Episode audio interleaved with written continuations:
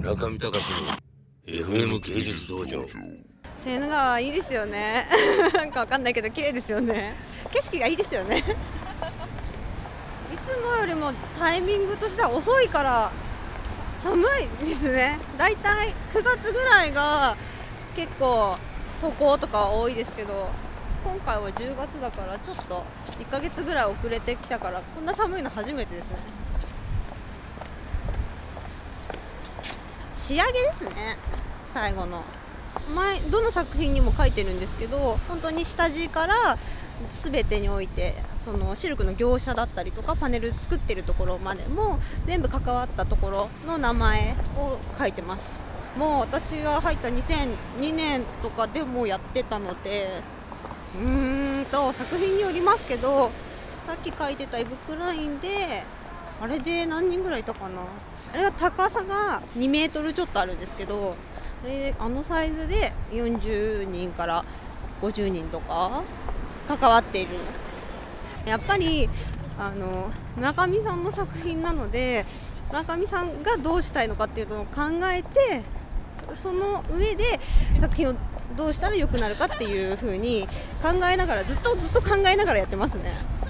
一応下図はあるんですけれども、もちろんそれがベースで、それが正しいものなので、まあ、でもやっぱりパネルに書かれちゃうと、意外と同じちゃんと色をチョイスしてても違く見えちゃったりするので、その辺はもう実物を見ながら下図に近づけていくっていう。昔に比べると分かるようになってきたと思いますね。全ての作品に意味は込められていて、それを読み取ってそういう見せ方をしたいじゃないかっていう村上さんの意図を読み取りながら、そういう風になるように仕上げていく。言葉でもちろん言葉で教えていただく時もありますし、まずは自分たちで考えてみる。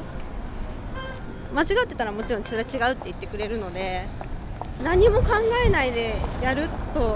もう本当ただの作業になってしまうので、それは違うって感じで。一応なんですけど、美大を出てそのまますぐ大会に入って、それでちょうどその時田川さんがディレクターでそこからですかね。でも間がちょっと空いてるので、私出戻りなんですけど、違う場所にいましたが戻ってきたんです。やっぱり書きたいなと思いまして、醍醐味はもうここでこういうふうに一緒に携わってるだけでもうすごいことだと私は思ってますし、あとはもう本当に村上さんとかお客さんとか見てもらう人に喜んでもらうっていうことが嬉しいですね。作品のことはもちろん勉強させてもらって、絵の見方とかその、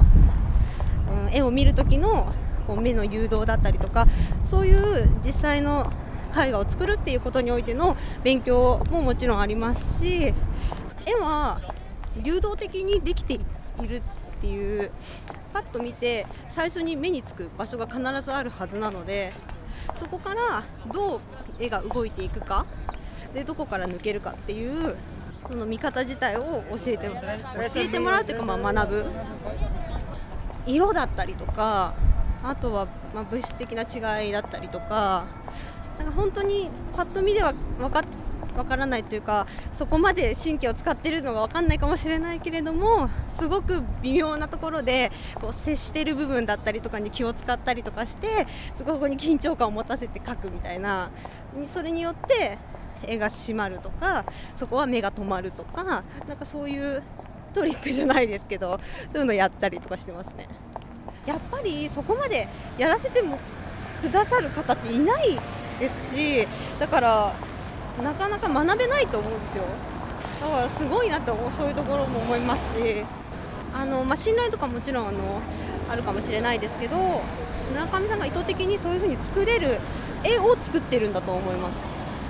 本当に新人とか入ってくるのでレクチャーもしますけれども、そういう人が入っても絵となるようにするための仕組みを作っているのは村上さんなので。村上隆の FM 芸術道場。